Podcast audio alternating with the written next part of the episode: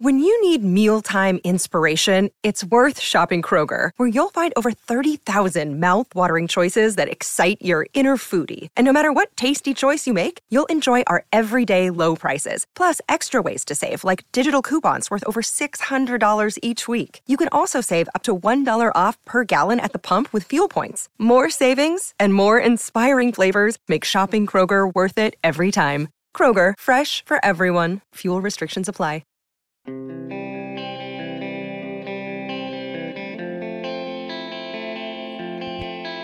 If you're new to hockey, you might not be familiar with the phrase chasing the game. It's not something that's been around the sport for a real long time. It's kind of been a, a pop up to the past decade, but it's a good, good phrase, an accurate one. Good morning to you. Good Monday morning. I'm Dan Kovacevic of DK Pittsburgh Sports. This is Daily Shot of Penguins. It comes your way bright and early every weekday if you're into football and or baseball. I also offer daily shots of Steelers and Pirates that I hope you'll take the time to check out if you're interested in those teams. The Penguins are in a bad, bad way. And I don't just say that because the last thing we saw from them was that god awful 6 to 4 loss to the Sharks Saturday night at PPG Paints Arena. I further don't say that just because the locker room afterward was just this chasm of morbidity where everyone looked like they just lost their favorite pet uh, long faces. Everyone was dragging slowly to get out of there, except for Jeff Carter. He always makes it out in kind of a hurry as the reporters are allowed in. And the assessments of where the franchise is right now were probably about as upbeat as this one shared with me in a good one on one talk that I had with Brian Rust. How important for this team to tighten um, very important. I think. Um, I, I realize that's Captain Obvious. Question, yeah. Um, that pretty much sums it up. I think we do. We, we gotta tighten up, especially in the two three minutes after we score goals. I think we lose momentum and um, and allow them to score another one, especially when we tie a game up. We'll go out there for a couple shifts and they score again, and take the lead. I think um, that's an easy way to lose momentum, and, and that's not a good recipe for success. And I think we need to be a little sharper and be a little more focused and a little more simple in those two, three shifts after because we just got the momentum. You got to just play hard and play simple and try and keep it. It's in here too, isn't it? I mean, I was I was there in St. Paul and in Winnipeg, and you guys, you know, you guys were tight.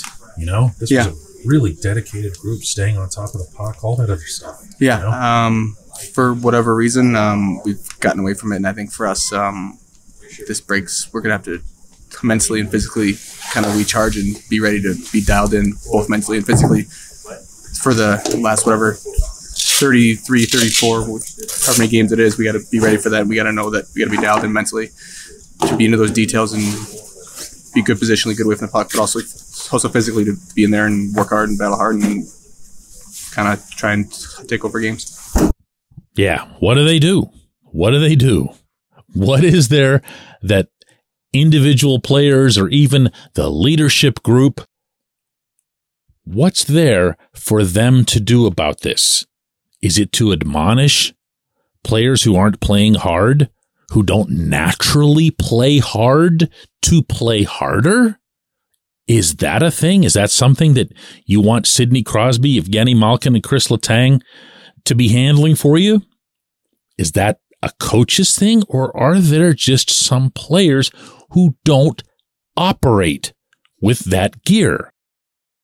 Tell me, are the players expected or are Mike Sullivan, Todd Reirden, and the rest of the coaches expected to look at Brock McGinn and say, dude, you need to play so much harder for the role that you should be filling on this roster? Is that on them?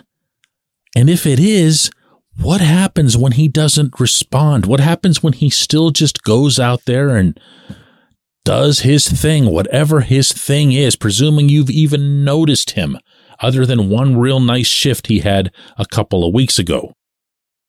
How about where it relates to Carter? Who's going to do something about that? These guys are both making $3 million plus. Guaranteed. They've got no fears. They've got no concerns.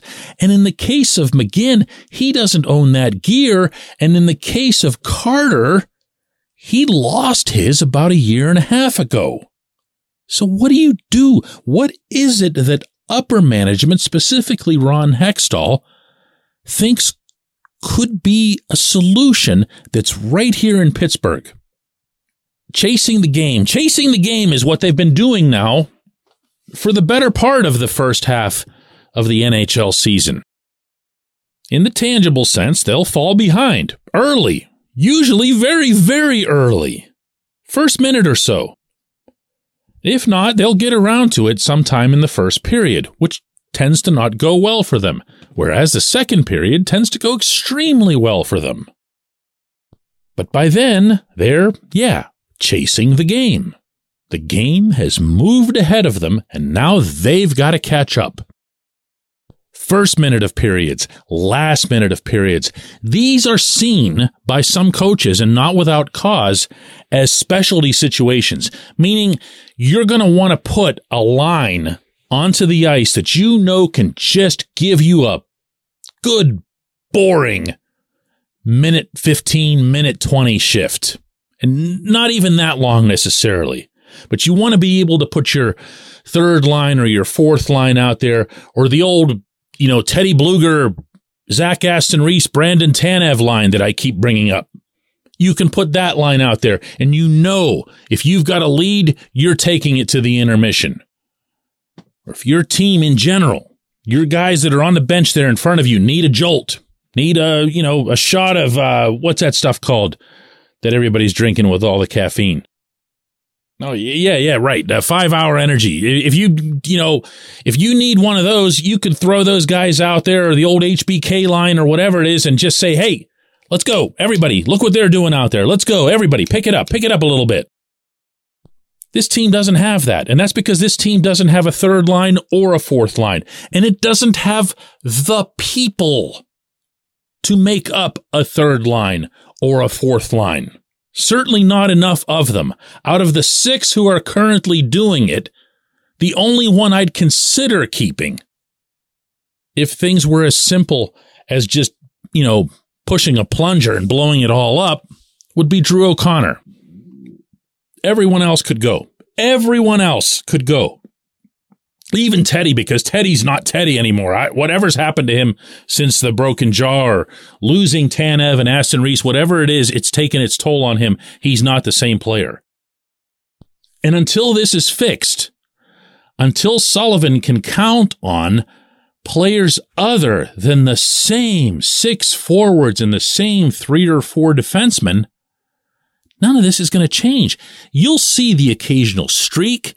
You'll see uh, when Tristan Jarry comes back, he'll instill a little bit of confidence and you'll see them go on a little bit of a roll. You'll see him ideally performing at around a 930 save percentage or so where a goaltender of his caliber should be, at least when he's healthy, which isn't often enough.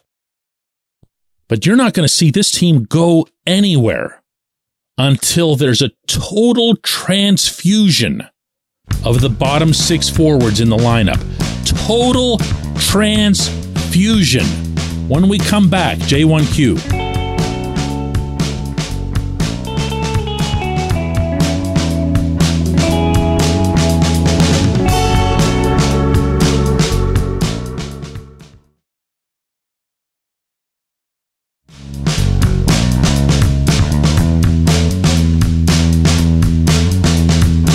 Today's J1Q comes from Chris who asks DK, is the real problem the bottom six or just a couple players and a stubborn coach? I think that either argument can be made. The regular season is when younger players should be getting their experience. I'd be loading up the minutes of Ty Smith and P.O. Joseph and diminishing Brian Dumoulin's minutes and role, for example. The more time that Drew O'Connor gets, the better he looks. Kasperi Kapanen and him looked really good together on the fourth line and he's been instrumental in Danton Heinen scoring. Jeff Carter is the boat anchor that the third line plays with, even when he's playing the wing. Chris, you make individual good points here. Okay. But I, I don't know that you're hearing me, my man. It doesn't mean that I'm right. I just don't know that you're hearing my stance on this. Okay. And my stance isn't Heinen needs to score more. Okay. Or that Kapanen and O'Connor looked good together in creating some offense. I don't care. I don't care if they ever score. I mean, maybe once in a while, you know? But that's not what this team's missing. The top six is scoring plenty. The power play, when it's doing what it's supposed to do, is producing eh, okay. You know, sometimes they look great. They certainly did by scoring twice against San Jose in a total of 17 seconds the other night. They're capable of that. The top six is capable of consistent scoring output, and they've shown that. And if you think about how this roster was built from the salary cap standpoint, a lot of money was put into the top six, not just Sid and Gino. You know, the other guys are getting paid a lot. Everyone's at at least five million. So logic would have dictated from there that you wouldn't go maxing out your cap on Carter and Kapanen to fill it out. That made no sense at all, ever, ever, ever, ever, let alone two years instead of just the one. Now, to your individual point that contributes to this, yeah, of course it's it's it's somewhat on the coach as well. It has to be. He just had Jonathan Gruden up for 2 weeks, barely used him. Gruden was the guy that Hextall plucked off the Wilkes-Barre team after he'd spent a weekend in Charlotte, North Carolina, watching the AHL affiliate compete. Gruden was the guy. He was sent here to be a second Zucker of sorts, not with that kind of scoring or whatever. And he's young, he's 22. He was going to be nervous. And it was a hopeful thing, but he never got a chance. Didn't play. Didn't play. So uh, people like me, and, and presumably you can complain about McGinn and Carter and whatever else here, but nothing stopped Sullivan from utilizing Gruden instead of McGinn or Carter or whoever. So it's got to be on everybody. It's got to be on everybody. And that includes, to an extent, the players and the leadership group and everybody else. Everybody. Because if you're going to get super uh, emotional or sentimental about this guy or that guy, whether it's Carter or Dumoulin or even McGinn, who's well liked in the room, you're missing the broader point here. The broader point is to is to win. It's to, you know, lift another Stanley Cup. You've got the top six for it. You have a cup level top six. You have the makings of a good enough defense. If Dumoulin, or at least this version of Dumoulin, isn't in there. It's not great. It doesn't blow away the bar, but it's good enough. And if Jarry's healthy, again, it's too much of a variable at this point to say that in any sort of definitive term. But if Jarry's healthy, I mean, you know, you've seen him. He can beat anybody. He's done that. You just can't go anywhere at all with this bottom six. You can't do it and you can't avoid it and you can't look for other targets here. This is what needs to change. I appreciate the question. I appreciate everyone listening to Daily Shot of Penguins. We'll do another one of these tomorrow.